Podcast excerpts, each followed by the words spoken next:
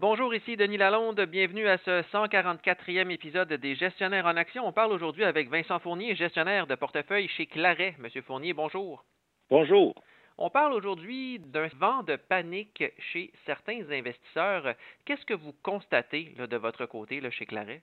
Un peu partout, on voit que les investisseurs sont inquiets, puis ils nous questionnent à savoir est-ce qu'il y aurait des choses qui devraient changer? Est-ce que c'est le temps de liquider les placements? Est-ce que c'est le temps de modifier les placements? Surtout si on regarde, par exemple, même les portefeuilles conservateurs, si on regarde le rendement de l'indice des obligations canadiennes, c'est en recul de 15% depuis le début de l'année. C'est une année difficile, alors c'est sûr que ça affecte le moral des troupes, le moral des gens.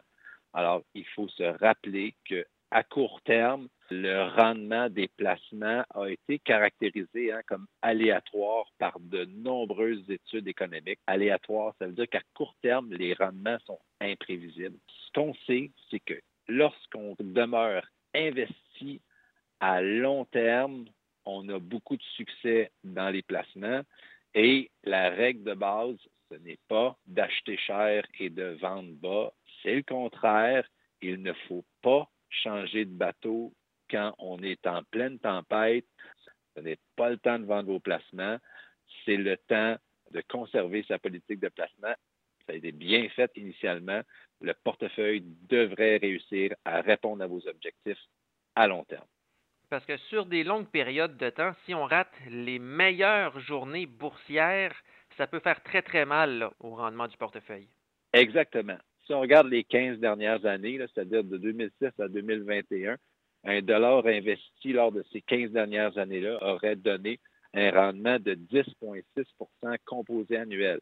Alors que si on enlève les 10 meilleures journées sur les 15 dernières années, on parle là de 10 jours sur 5475 jours, le rendement passe de 10,6 à 5,05.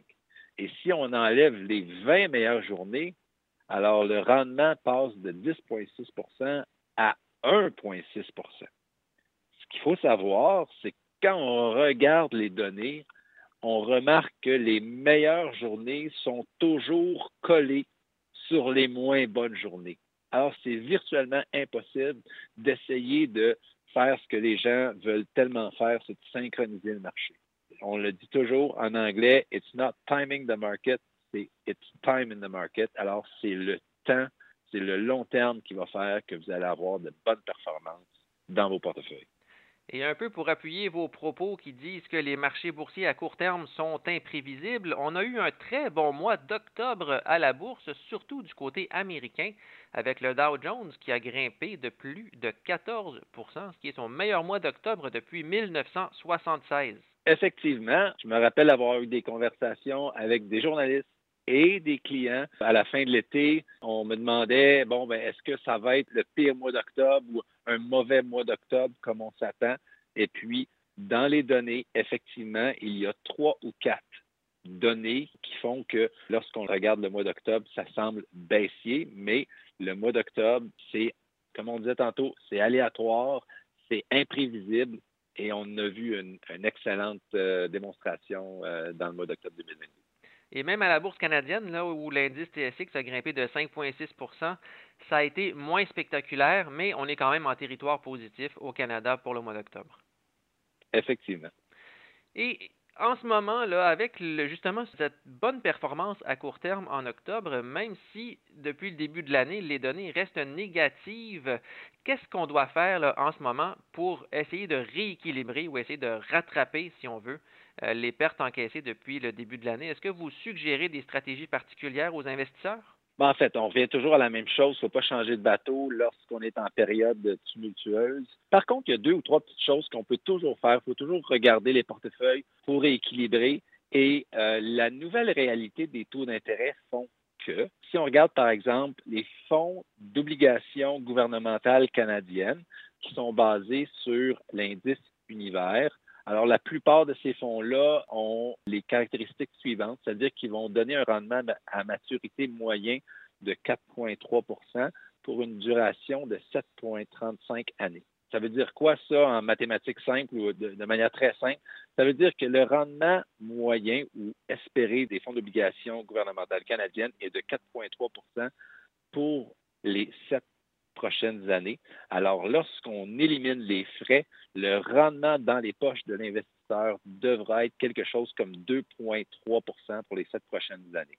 Alors, si on sait que présentement, les CPG, les obligations municipales se transigent euh, ou offrent un rendement de autour ou sinon plus de 5% ça peut être intéressant de changer les portefeuilles d'obligations gouvernementales canadiennes pour un CPG ou des obligations municipales pures.